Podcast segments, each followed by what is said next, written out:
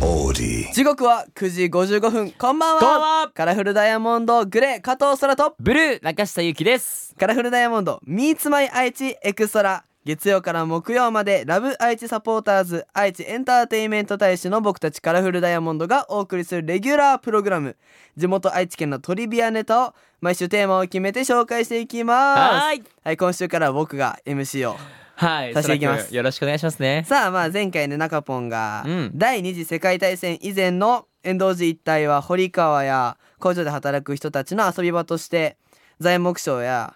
製糖工場などの会社の接待場所としてね発展していったという話をしてしてた、うんうんしてましたしてましたよ、はいで今回はその苦難の時代を迎えるっていうこのねあの前置きがあったんですけどもどうはでいすか、とうとうここで迎えてしまいます迎えてしまうんですかなんですけどここでちょっと中下君に問題がありますなんですか、第二次世界大戦が終わって12年後昭和32年うん名古屋で大きな出来事がありましたそれは何でしょと建物が立て続けに倒れちゃうう残念あー違うんか残念正解はです違うねか地下鉄ができましたえ地下鉄できたの地下鉄が開通しましたまあその結果名古屋駅周辺がねすごい一気に活気づいたことによってねまああの悲しいことに遠藤寺商店街にあった店が名古屋駅に移転しちゃって陰りが見え始めちゃいましたよあらららら下げちゃったでもただね遠藤寺一帯の人たちもねそれをもう指をくわえて見てただけじゃなくて、うんまあ、お祭りに力を入れたり、まあ、アーケードを作ったりしてね、まあ、あのもっと果てさせようと頑張ったわけなんですよ。えーすごいじゃんなんかはい今のなんかオースと同じようなことをやってそうただんだねよね今のホースみたいなねことをしてたんですけどおうおうその後遠藤寺に追い打ちをかけるような出来事があらー起きてしまいます。えー、なんだろう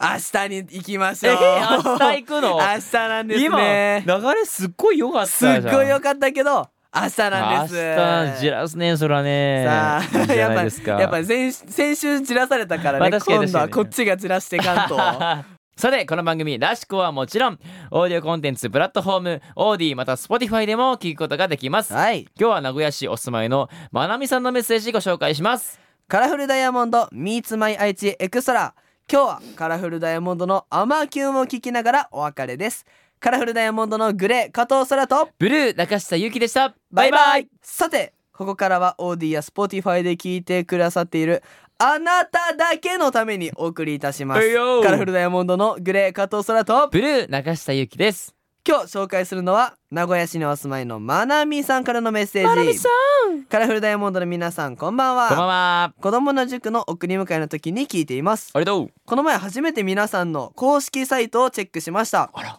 アマキュンも口ずさむようになってますし少しずつ気になりだしてますはいラジオで洗脳されてますとのことですあらららラジオで洗脳されちゃったとあらあらもっとしていこうもっとさせていこうもっよとしていこうもうやっ洗脳ぱね、うんアマキュンってすごい頭に残る曲やからあねの曲って本当にいい曲だよね、なんかそのそれこそ王道キラキラ王子様ソングと言いますか、うんうんなんかそれを本当にもうなんか狙ってバーンってその曲にしたって感じで本当にどの層にも刺さるようなねし曲になかっもてるさなって、そんなめっちゃ王道なのに2番で急に「トーツー アブピクチャー